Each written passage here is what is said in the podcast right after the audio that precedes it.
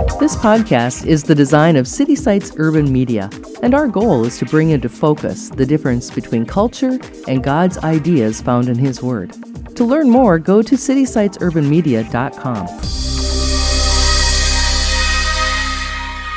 It's going to get worse before it gets better. We're facing opposition far more intense than anything Christians in the United States have experienced in the last century. That's the message from Luke Goodrich in his new book, Free to Believe The Battle Over Religious Liberty in America, published by Multnomah. Goodrich, the leading religious freedom attorney at the Becket Fund for Religious Liberty, has fought and won in the Supreme Court, but he's concerned that we're not prepared for the changes that now confront us. He writes, We've long lived in a country where religious freedom was secure and we didn't need to give it much thought. Now we're realizing the country is changing and we might not enjoy the same degree of religious freedom forever. If we don't start thinking about it now, we'll be unprepared. I will preach as though I will never preach again.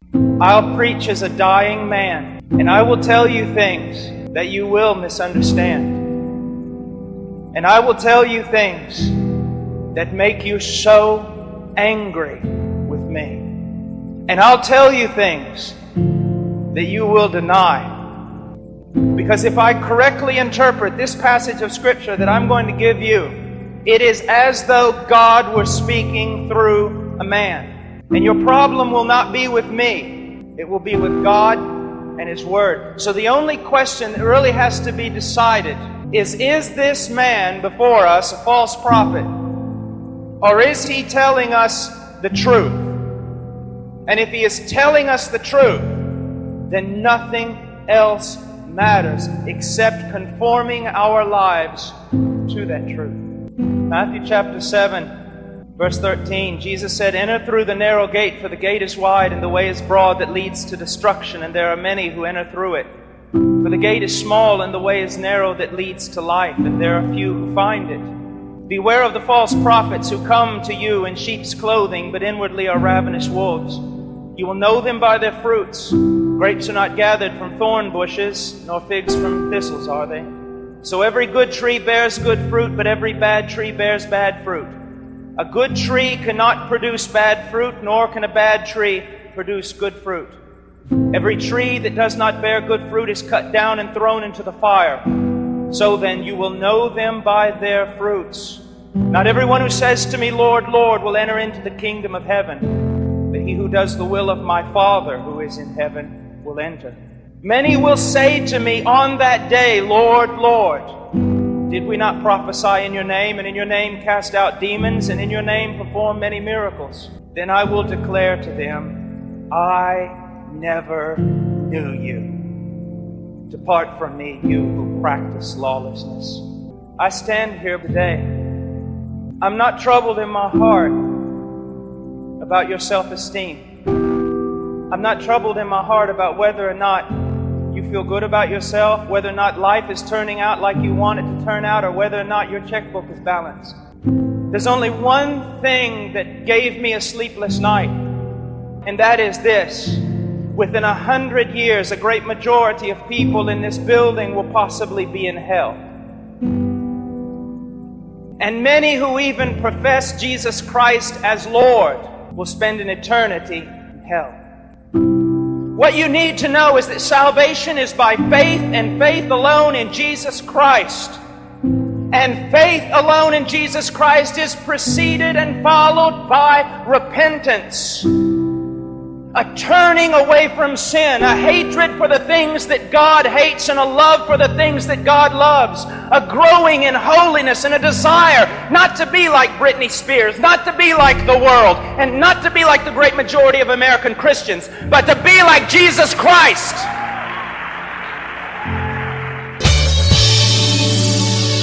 This is the City Sites Podcast with Larry Kutzler. The word intense has two meanings according to the dictionary. First meaning of intense force or strength. Second meaning having or showing strong feelings or opinions, extremely earnest or serious. We don't usually think of the gospel message as intense, yet I find the scriptures to be quite intense as it describes how to live and interact with the concepts of a biblical worldview.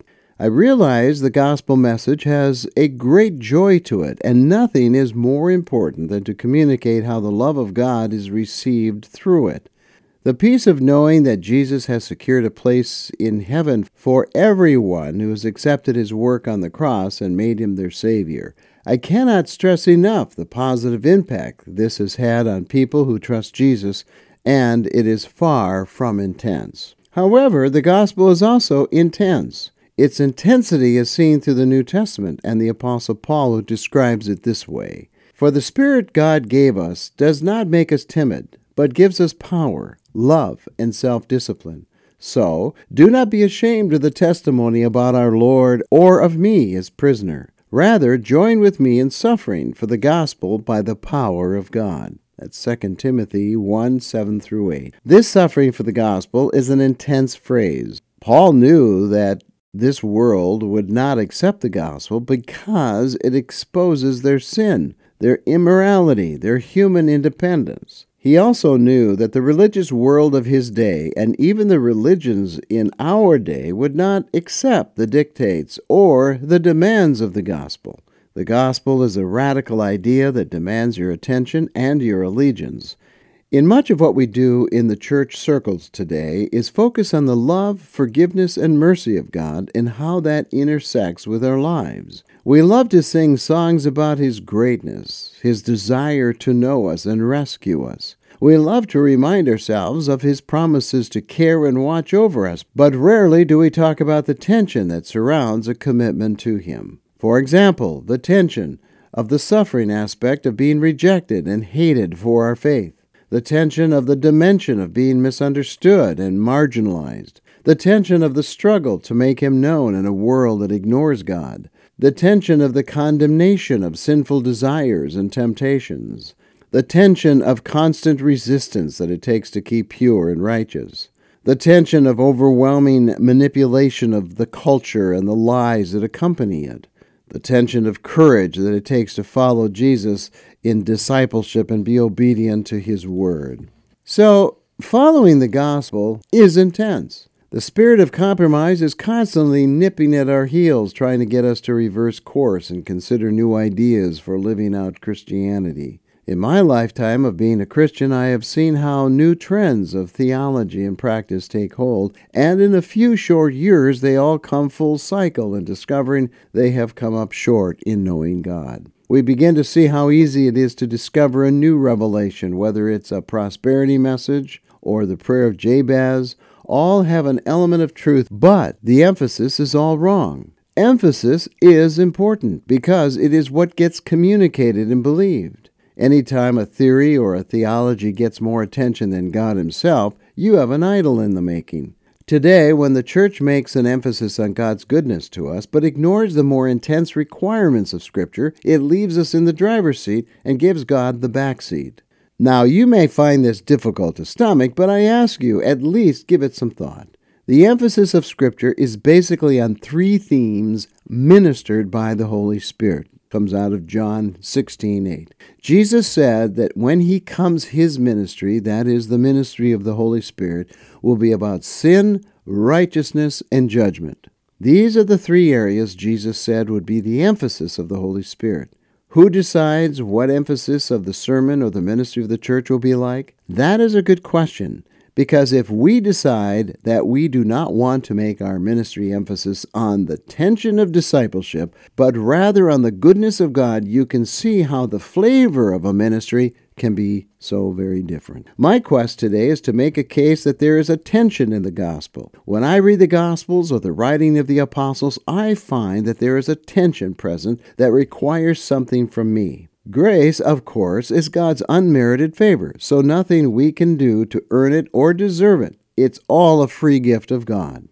Yet, how I live in this grace and how I live out this grace in our world, there is a tension. No leader can just stay on how great God's grace is without talking about the tension we will experience as we accept that grace and become a follower of Jesus. Words the Bible uses to describe this tension are suffering, persecution, accusation, deception, hatred, and death. Not pretty words anyone wants to go to church to learn about, right? Yet to ignore them would ignore the emphasis of the Scripture. That is my point in all of this. Ignoring the tensions found in Scripture will not promote healthy spiritual life. Jesus talked a lot about tensions in his Sermon on the Mount, Matthew 5 13 through 15. You are the salt of the earth, but if the salt loses its saltiness, how can it be made salty again? It is no longer good for anything except to be thrown out and trampled underfoot. You are the light of the world. A town built on a hill cannot be hidden. Neither do people light a lamp and put it under a bowl. Instead, they put it on a stand, and it gives light to everyone in the house. The tensions of Scripture are not to be ignored. You know what the Bible tells Christians to do? Examine yourself. Test yourself in light of Scripture to see if you are in the faith. The Bible says in the prophets that even our greatest works are like filthy rags before God. And because of that, you know what we deserve the wrath of God, the holy hatred of God. You say, now wait a minute. God doesn't hate anybody, God is love. No, my friend, you need to understand something. Jesus Christ taught, the prophets taught, the apostles taught this that apart from the grace of God revealed in Jesus Christ our Lord, the only thing left for you is the wrath, the fierce anger of God because of your rebellion and your sin. When I speak in universities, they're always quick to point out, no, God cannot hate because God is love. And I tell you, God must hate because God is love. You see, I love children, therefore I hate abortion. If I love that which is holy, I must hate that which is unholy. God is a holy God. That's something that the Americans have forgotten. Now, listen to me. If you're saved here tonight, you're not saved because the Romans and Jews rejected Jesus. You're not saved because they put a crown of thorns on his head. You're not saved because they ran a spear through his side. And you're not saved even because they nailed him to a cross. Do you know why you're saved if you are saved? Because when Jesus Christ was hanging on that cross, He bore your sin, the sin of God's people, and all the fierce wrath of God that should fall upon you fell upon His only begotten Son. People say the cross is a sign of how much man is worth. That's not true. The cross is a sign of how depraved we really are. That it took the death of God's own Son, the only thing that could save a people like us death of God's own Son, under the wrath of His own Father, paying the price, rising again from the dead, powerful to save. This is the gospel of Jesus. Conversion is not like a flu shot. Oh, I did that. I repented. I believed. The question is, my friend, are you continuing to repent of sin? Are you continuing to believe because he who began a good work in you will finish it. The Bible never teaches that a person can be a genuine Christian and live in continuous carnality and wickedness and sin all the days of their life. But the Bible teaches that the genuine Christian has been given a new nature. The genuine Christian has a Father who loves them and disciplines them and watches over them and cares for them. Jesus indicates that one of the principal signs of being a genuine Christian is that you walk in the narrow way.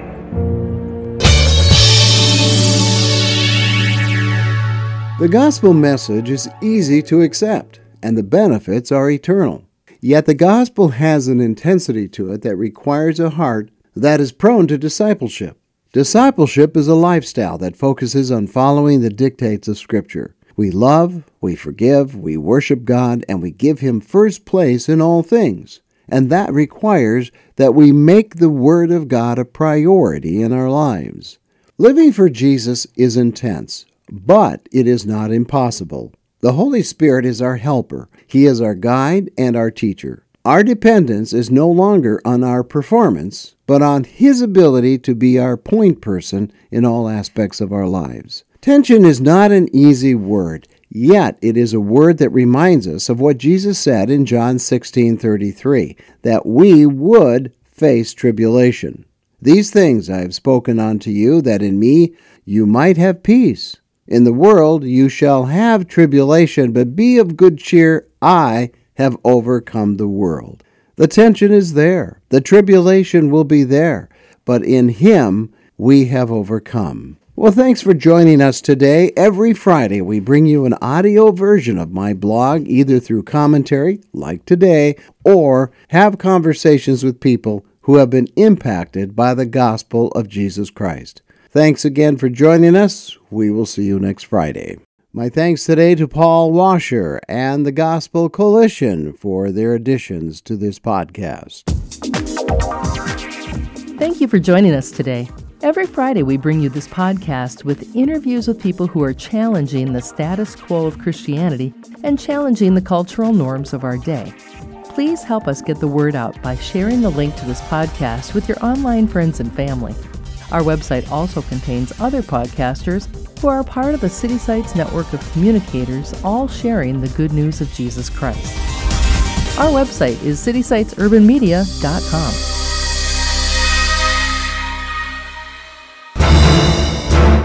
This is the City Sites Podcast Network.